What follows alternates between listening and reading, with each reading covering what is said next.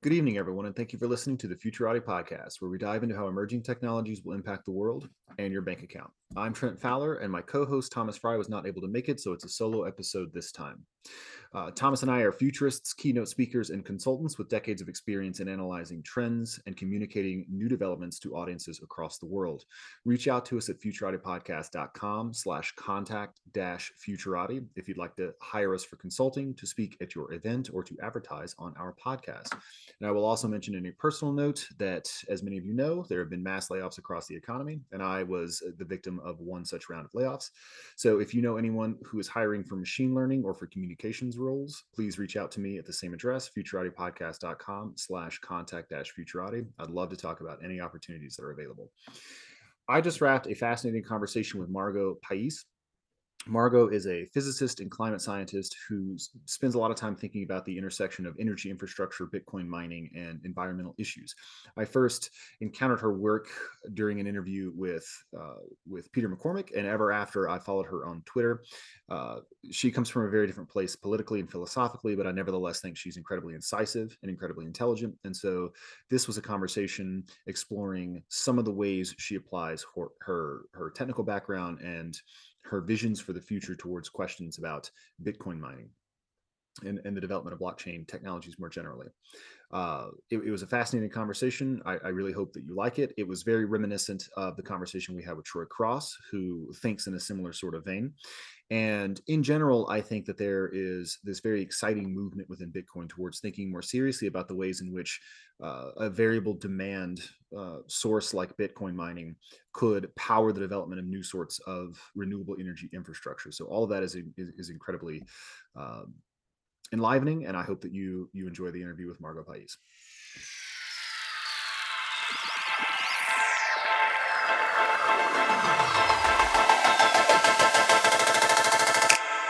Tonight we're joined by Margot Paez.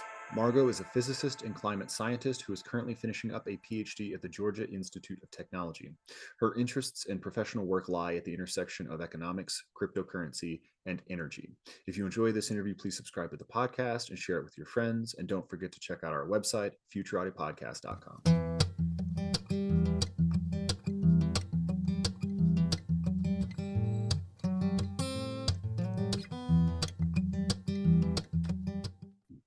Margot, thanks so much for coming on the show.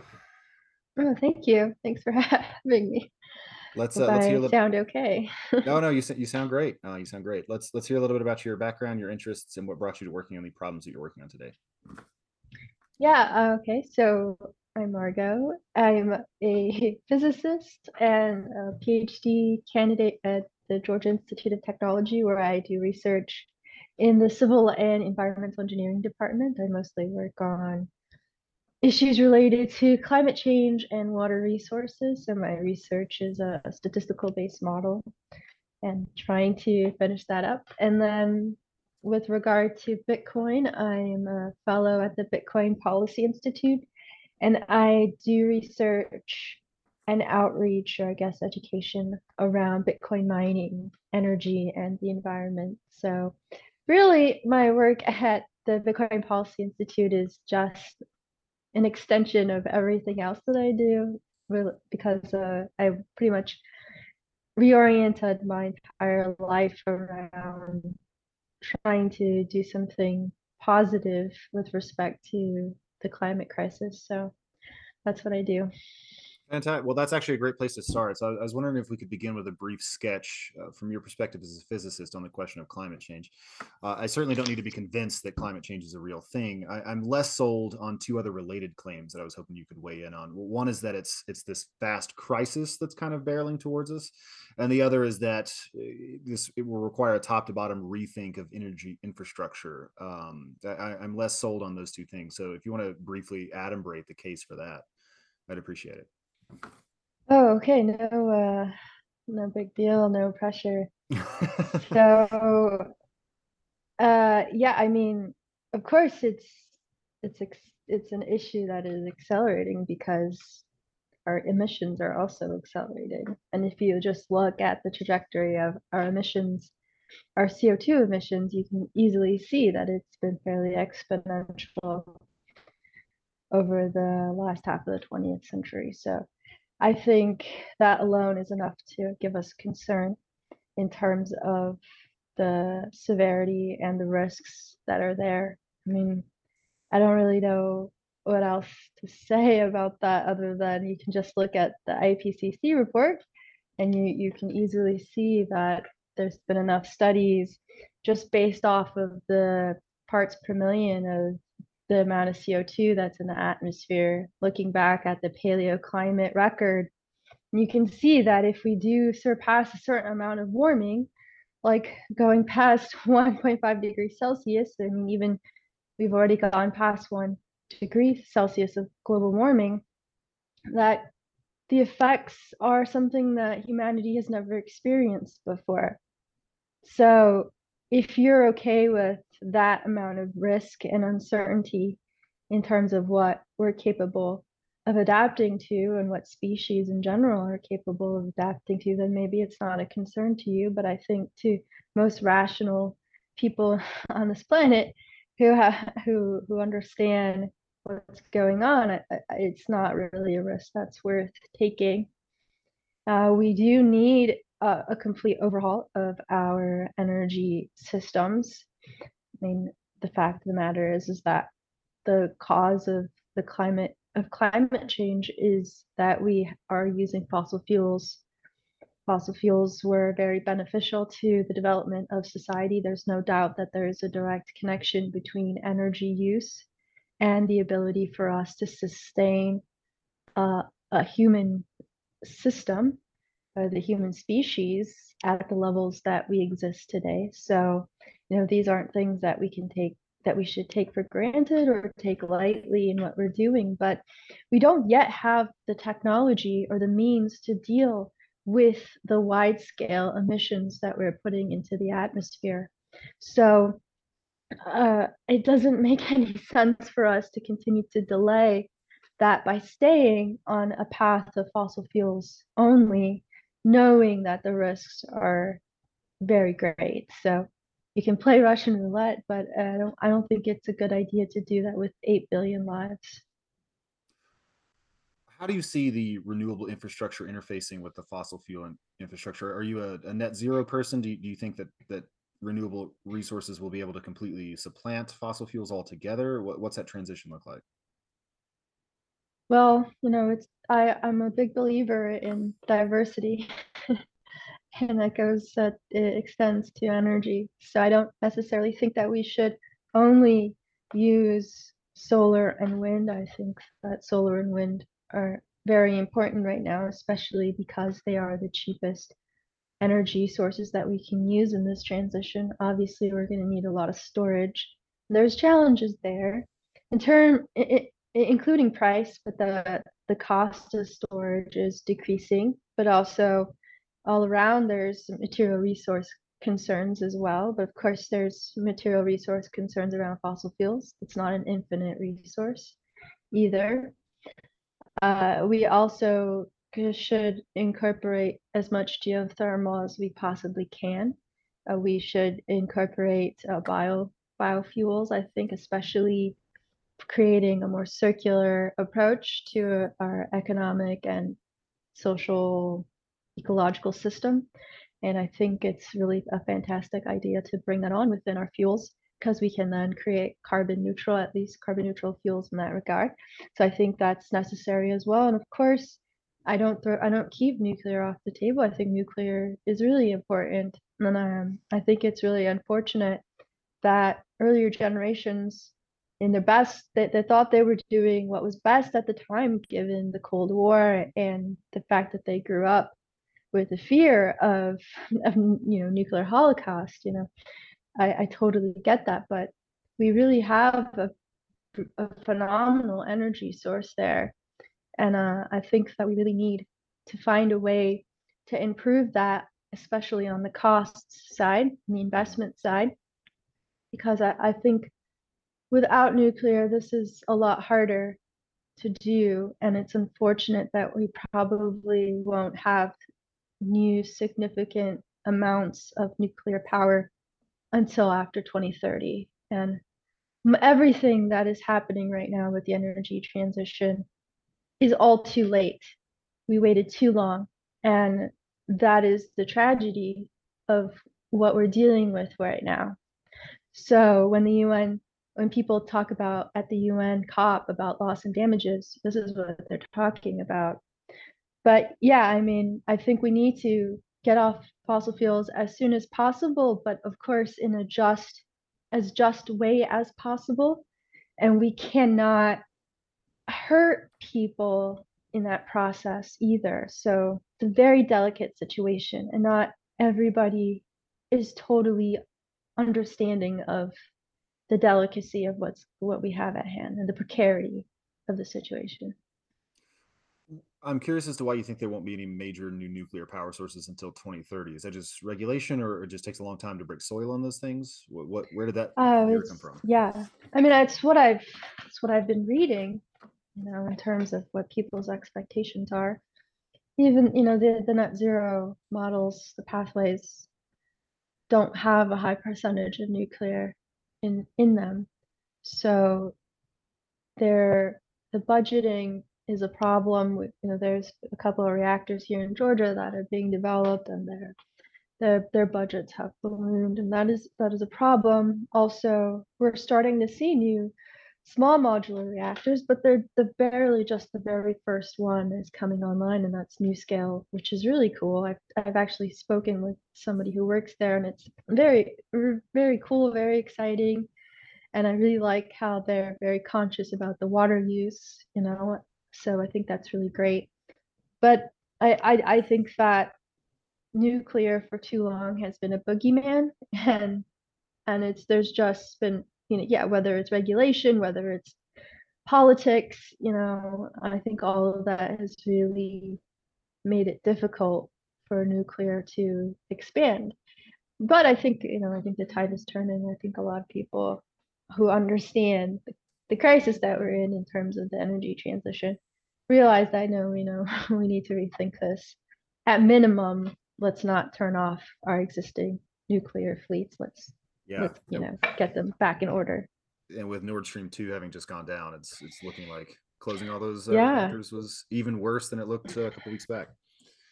Yeah, I mean, you know, these pipelines, they're a danger to the environment, you know, because you've got to you've got to move them from one location to another location, and there's a chance that of, of a leak or a spill, and we've seen that over time. We've seen you know, the Exxon Valdez and the, I think that was in the eight, early 80s or late 70s, mm-hmm. right? That was a horrific oil spill. The BP oil spill in the early 2000s. Now we've got the pipelines that leak. You know, people in Mexico, they still, they actually like open up valves and pipelines and steal oil or whatever uh, out of them, right? You know, there's a lot of points of failure when you're when you're having to do that. And the nice thing about nuclear is that it, you know, for the most part, it's fairly location agnostic. You can find a good place to put it, um, and you you don't have to worry about these long distances. And aside from moving uranium around, you know, that's that's really about it. But you know, the yeah, the Nord Stream thing is just really, really sad. And, you know, that's an ecological, uh, environmental harm that's going on there. Yeah, just just bad all the way around. Uh, this question occurred to me. It's never occurred to me before, but as you were talking, it occurred to me. So, if if we try to supplant fossil fuels with green energy infrastructure, that's huge investment in new technologies. It's building out a whole alternative way of uh, creating and provisioning energy. And if we stay on the path of fossil fuel use that will also require investments in technology to mitigate the harmful effects of climate change, better cooling, better insulation, what have you. What what's your what's your argument for thinking that the former is a more uh, Super Bowl challenge than the latter? Why why think that it would be easier or better to build out all those renewable energy technologies and infrastructure as opposed to just saying, well, we're going to do better air conditioners or we're going to move people further inland? uh, and they're they're both pretty mm-hmm. major challenges. It's not obvious to me that the fossil fuel path is actually less likely to succeed or harder to accomplish. So you're talking about adaptation, uh, like a forced retreat from shorelines that there might be. Yes. Right. Yeah. We have to do both. That's the reality. That's why I say it's a tragedy because we're really too late. And so there's already damages built in. And people will have to move. There will be forced retreats. That's that's undeniable. So you have you have to do both. You're gonna have to have some type of carbon capture storage, direct air capture, carbon sequestration. All of these are on the table. It's not one or the other, it's both. It's mitigation and adaptation. Okay. Okay. So let's talk a little bit about how Bitcoin figures into that. Um, for most of the history of Bitcoin, mining has been decried as as this energy sink and this waste of resources that's just exacerbating the problems with climate change. Why think that it has anything at all to contribute to a, a cleaner, greener future?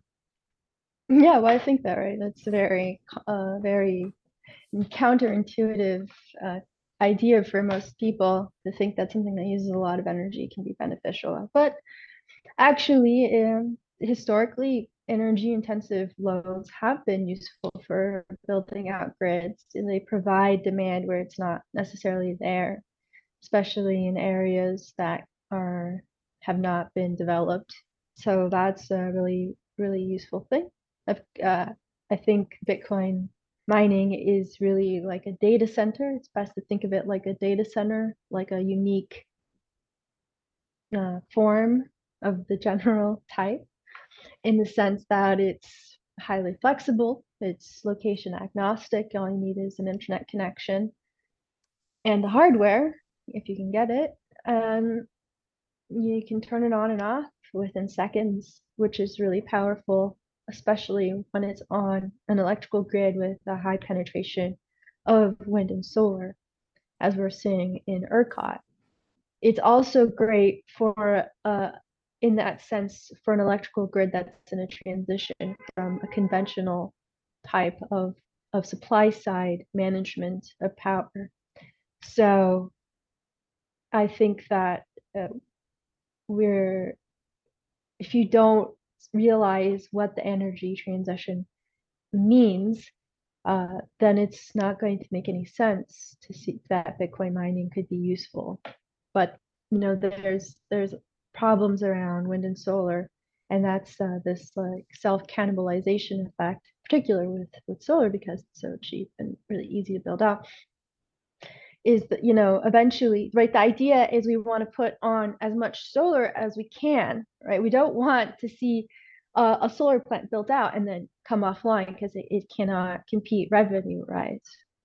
Right. So, but the problem is, is that they're competing with each other. They're they're pushing prices down, the cost of what they're producing. They don't have to pay for energy supply. The sun is free, the wind is free when it's there. And uh, that is a problem for their bottom line. And this is ultimately still a capitalist society, and the bottom line is is profit and more than anything, a return on investment, right? And the thing with the other thing with uh, solar and wind is that it's an upfront investment. So you pay upfront everything rather like with you know like a coal plant you're going to you pay as you go right? You're going to buy the fuel you, you build the infrastructure you're going to buy the fuel over time so you kind of spread out that cost. But with wind and solar it's all up front. So how do you make up for that investment risk if you let's say you model that you know i expected x amount of curtailment and then the grid operator says actually now that you're here we have to you have to curtail a lot more. So that means you're going to make less money, and that means that you're not going to be able to make that return on your investments that you promised over Y amount of years, right? So you need a way to balance that out. And in the you read at all through the literature on solar value deflation or this cannibalization effect, you'll see that demand response is one of the solutions that they mention. And that is what Bitcoin mining can do is this demand response. And uh, Lancium, for example, is has figured out how to manage a data center of Bitcoin miners and turn them on and off and, and ramp them up and down within seconds, you know, and this is the first time that that has that any load is able to operate like that. And it's because of, as I said, these key characteristics, the unique properties of this particular kind of data center that is industrial scale Bitcoin mining, right? So, so yeah, it's it can be really useful in that regard. It can also be really useful in terms of helping as a co-located data center with an existing renewable energy plant. So instead, so being behind the meter rather than being, you know, in front of the meter tied into the grid, like what Lancium does, right? You could have it behind the meter co-located. And then in that case, you know, you you can balance that revenue on that side. Yeah. So you could put this into your revenue model and you're like, okay, uh, 10%, maybe 20% of what I'm producing is going to go to the Bitcoin mining facility. So that's going to be a, a, revenue stream there. And then the remaining is going to go to the electrical grid. And then, of course, and this is something that people don't quite realize uh, when we talk about this, is that right now the low hanging fruit uh, for that is, in fact, that the miners will be pulling from the electrical grid when there is not there isn't enough power from the renewable energy plant. So this this is how they do they'll, they'll do that, especially if they're using the new mining equipment. But of course, this is the low hanging fruit. And the most important thing here is that you're making the that power plant pencil out, right? You're making it a revenue positive and and that is the most important thing is that you want to be able to keep those power plants alive and it may be the case that down the line transmission will be built out or congestion relief happens whatever. And those miners may not be important anymore. Look that's fine. The network deals with that. That's our problem. But for the sake of the electrical grid this is a net benefit in that regard. And i think people also don't really realize that aspect when they talk about it. They're like, oh yeah, but you know, why are they just gonna, you know, you know what? We don't need them because we just need to build out the transmission lines. Like, okay, well, why haven't you built out the transmission line? Why? What? What is? What is stopping you? Why is there congestion there to begin with? You know, so it's not, you know, it's not. uh It's not that we're saying like do this instead of instead of doing that. You know, it's like, hey, look, you want you want this power okay you want this additionality well here's a way let's get it up we don't have to worry about that chicken versus the egg problem and you can have best of both worlds. These miners will go on to find a new energy source because the demand is going to be it's going to raise the prices anyway over time. So it's not going to be you know very low very cheap power after a while. It's not going to be negative price power. So that's a that's a problem for the network. It's not a problem for the grid or for the energy transition itself. So those are two, you know, uh, grid scale useful aspects of Bitcoin mining. Uh, and then the other side, because I mentioned biofuels, biofuels, is that Bitcoin mining can help us build out the infrastructure to even have these biofuels, right? And we're already seeing that. We're seeing starting to see this happen in a couple of places and and in fact, you know, the one of the first people I learned who was doing this, it's Ricardo Carmona, who's based out of Mexico, and he's uh, with biomining, and he mines with pig waste. And the reason why he did it was because you know he wanted to hook up to the electrical grid and provide biofuel, uh, and the regulations were too complicated, so it was just easier for him.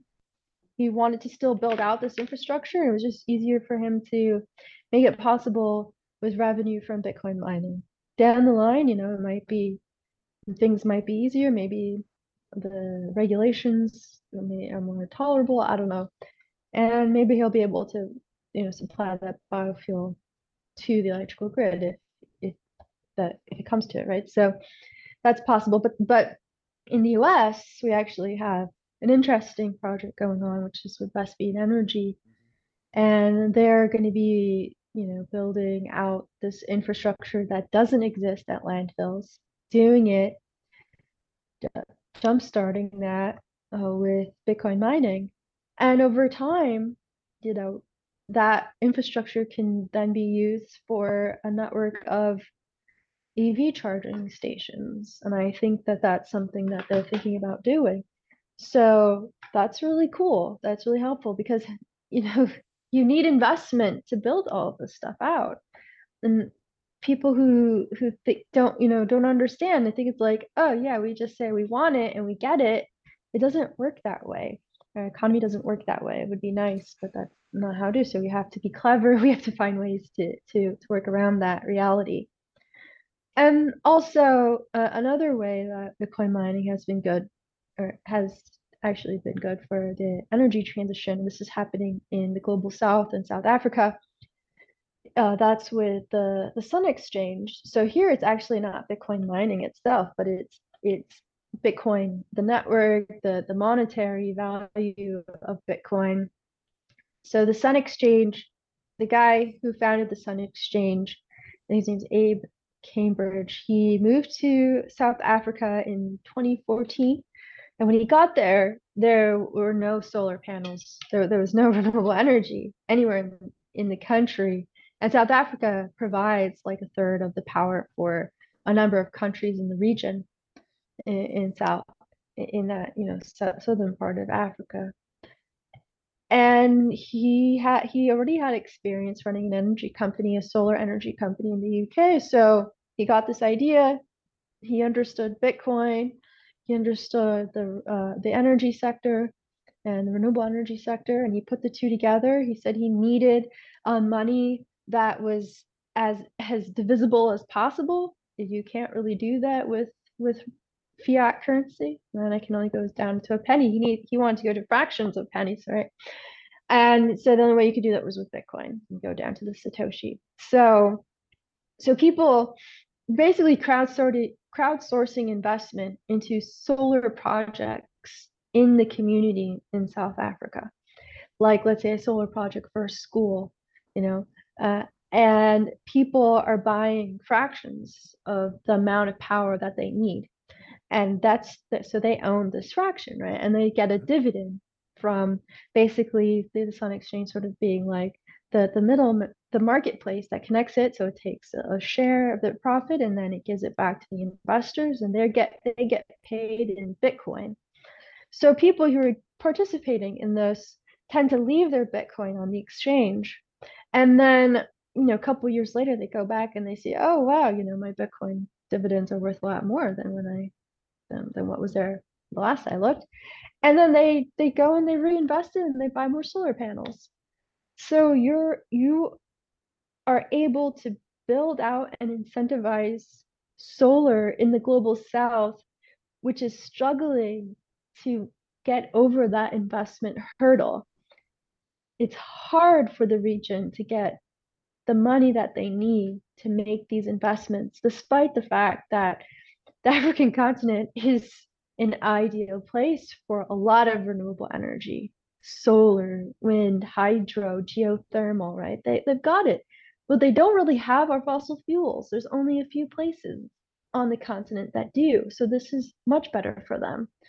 For especially if you're thinking about energy independence, this is much better for them. And they've got, you know, good mineral resources. And so this is a really great way for them to get over that investment valley and get more more renewable energy, bring up their the their lifestyle, uh, bring it back, bring it up to something that is comparable to the West, and that is so that's you know that requires more energy, and that shouldn't be seen as a bad thing. You know, they need it and they deserve it. So, yeah, Bitcoin can do a lot of really cool things in terms of uh, helping with the energy transition.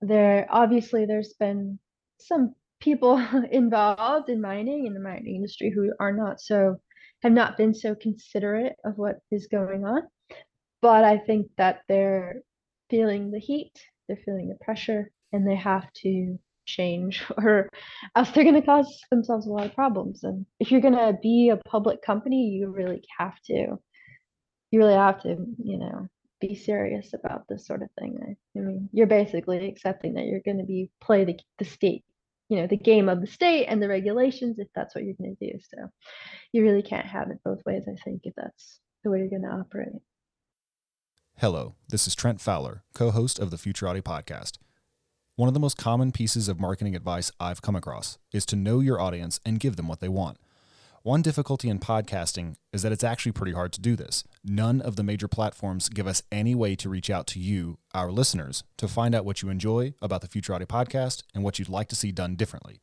So we've decided to record this commercial and ask you directly to reach out to us. Head over to futuratipodcast.com, go to the contact page, and drop us a line. Tell us about your favorite and least favorite episodes, what you'd like to see us cover in the future, and anything else you want us to know. We produce this show for you, and we want your advice so we can make it even better. Thank you. That's all fascinating. I, I had never heard of Sun Exchange. I'd never heard of Bitcoin mining with uh, pig waste. I think that's really fascinating. How how sensitive are these things to price changes? And uh, I, I feel like I asked Troy yeah. that too. I should, I should, probably already know the answer to that. But I mean, if, no if problem. It, if it craters to three grand again or seventeen hundred again, at which point I will sell everything to, to buy some. Like I know. it, it, seems like it seems like it could still be orphaned, right? So if, if we're in the midst of trying to use Bitcoin mining to effectively subsidize through variable demand loads some project in the, the middle of the Wyoming wilderness, that's an ideal spot for geothermal, but nobody's been able to get over that investment valley, and then Bitcoin tanks I mean, you still have some of the same problems, right? So is that an ongoing concern? Do, are people selling insurance for that kind of thing? How are they dealing with that?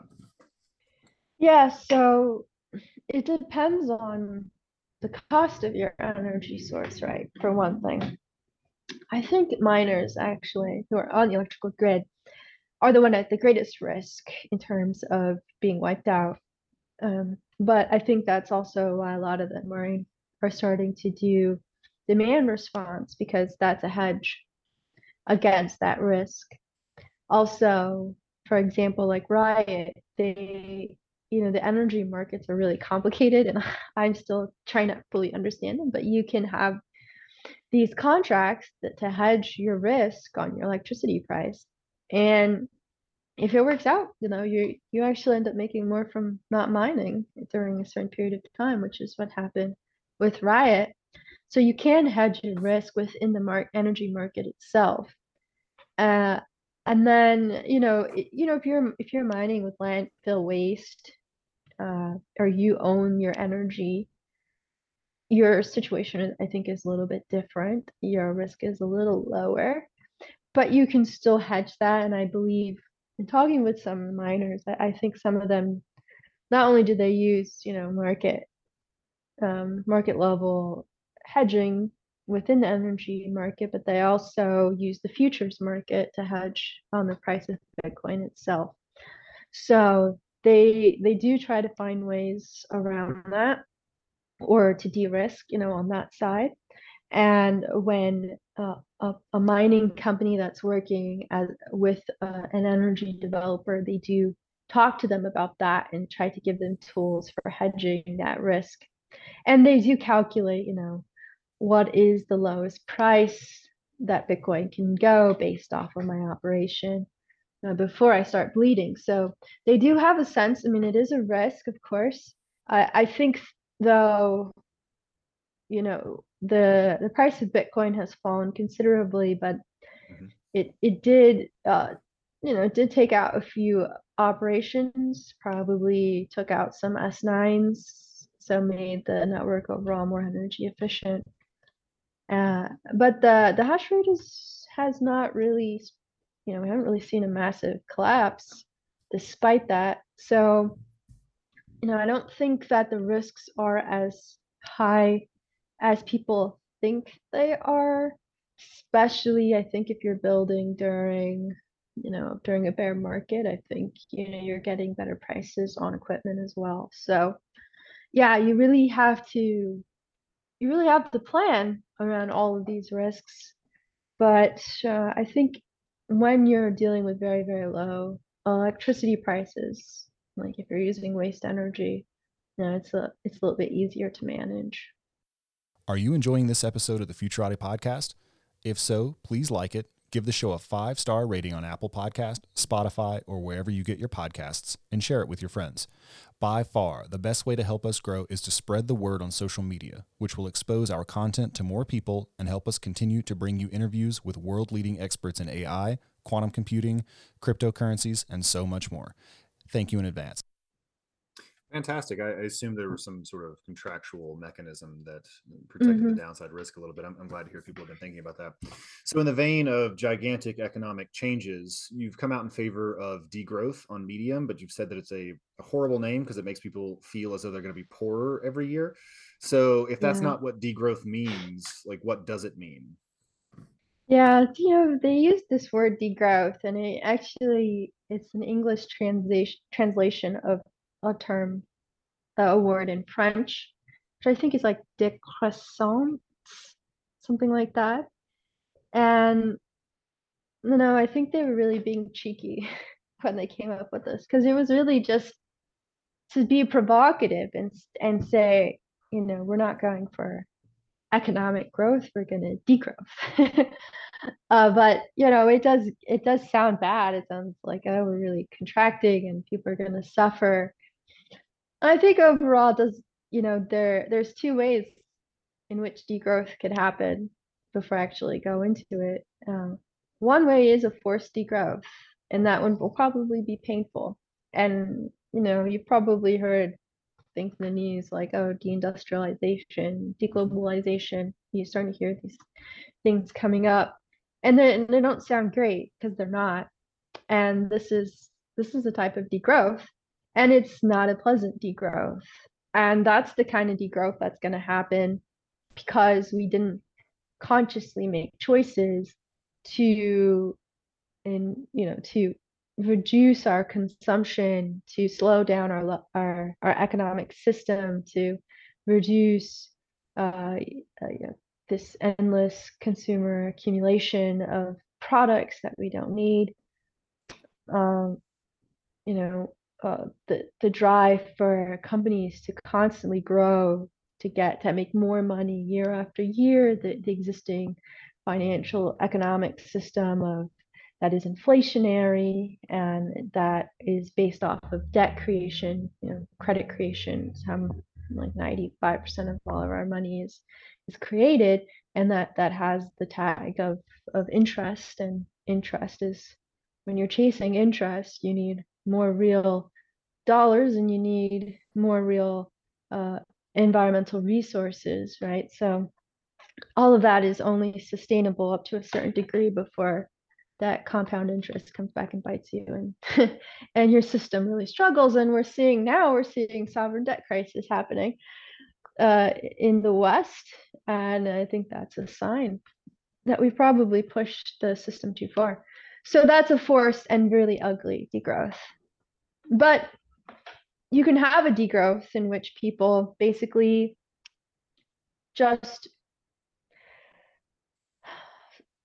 stop playing, stop participating in this unstable, unsustainable economic system where you have smaller communities and I think that's going to be really important. You know, we I think we're going in that path anyway. But you need more localization, I think, of society and economic systems, you know, having global corporations that that are competing against mom and pop is not so great. So you need we we need a way to get back to that. Um, we need a slower lifestyle too, I think, and one that uh, requires in some ways less energy consumption, but mostly in the West. And it's not like, you know, it's not like uh, we're just going to cut out all energy and we're going to, you know, have very uncomfortable lifestyles. No, I mean, if you think about like the amount of accumulation in terms of goods and services that we have, a lot of it isn't necessary.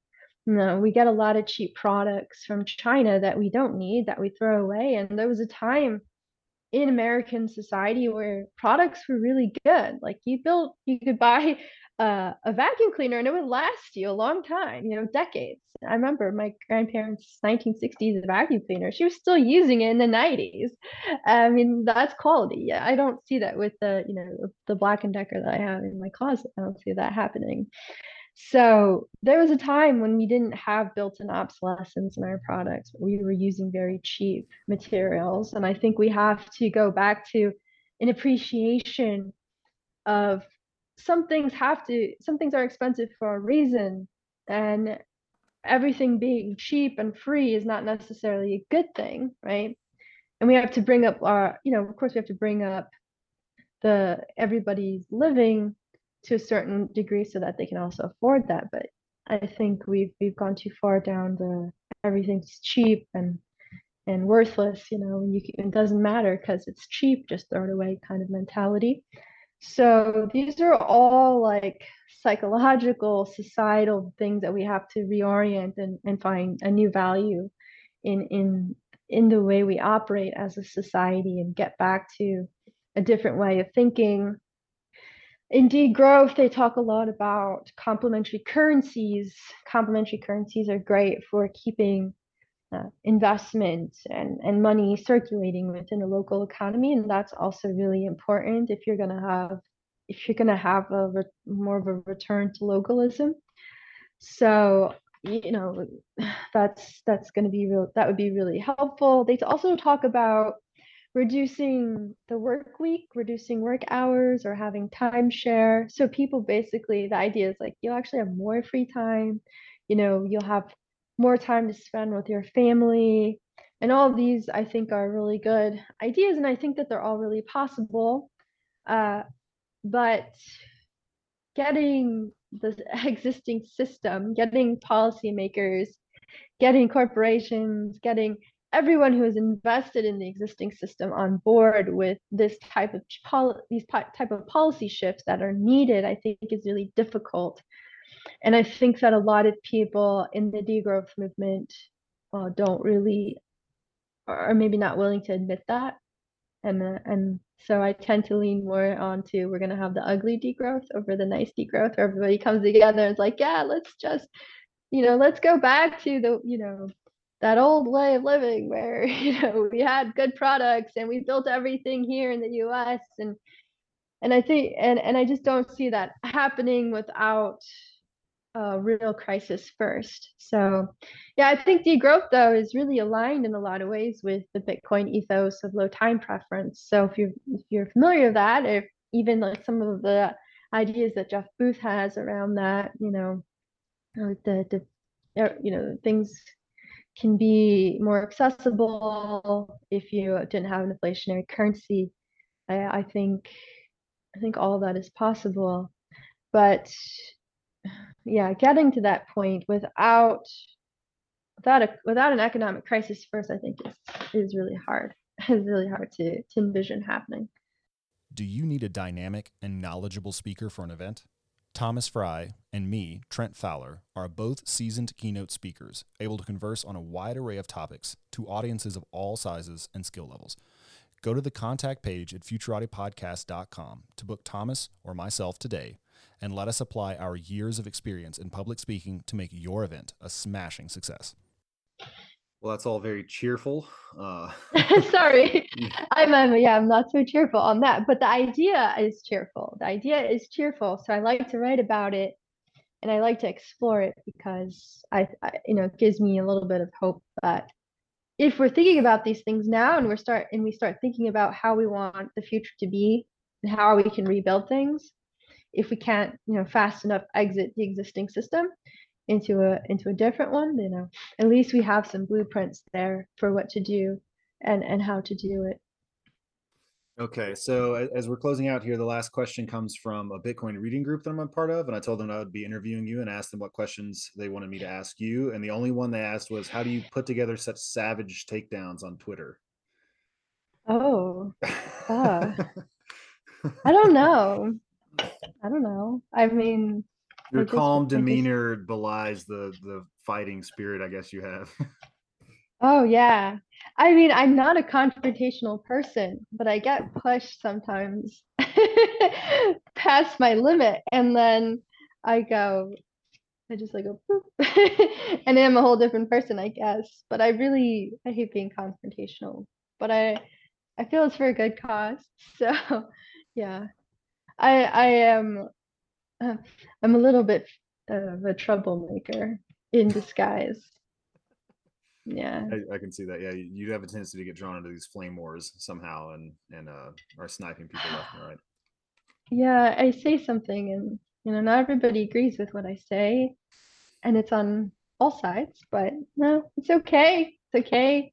I uh you know, and I can't let people get to me, so I have to I have to be snarky and I used to be a really snarky kid, so I guess that's where it came from. So, so that's the future. My, my daughter has has de- she's developing a real attitude, um, and so Mhm. I guess I guess I have this to look forward to as she grows up and like just be fighting with her flame wars around the dinner table for the rest of my life. Yeah, it was a call. I was called a smartass. I, um, when I I studied in England for about eight months, and the English people, the, the English people, the British told me, the British students, they said, "You're the most sarcastic person I've ever met." And I thought, really? And then they then they stopped inviting me to their parties. Oh, no. I guess I was too sarcastic. No more tea time. That's o- that's okay. I used to I hung out with somebody from Colombia after that. She was pretty cool. So she so yeah, you know. It's okay. It's okay. I, I so I, I learned to tone it down. So I guess it's like if you know when to use it, use it. And then the rest of the time just be really like low key, calm, don't say anything uh, type person and it shocks people. It's good. Shock value It's good. So, where should we send people if they want to learn more about your work or follow these projects you got going on? Yeah, if they want more snark and more takedowns, I guess follow me on Twitter at Jyn Urso. So, so it's Jyn Urso, Jyn underscore U R S O, named after the character from Rogue One, um, the main character. Uh, and then I write my more professional work is at the Bitcoin Policy Institute. And then my more deep thinking, just putting it out there, ideas stuff is on Medium. Yeah. Well, excellent. Thanks so much. Uh, we really appreciate your time and your valuable perspective, and I wish you the best of luck in everything in the future. Thanks a lot. Thanks for the interview. This podcast is a part of the C Suite Radio Network. For more top business podcasts, visit c-suiteradio.com.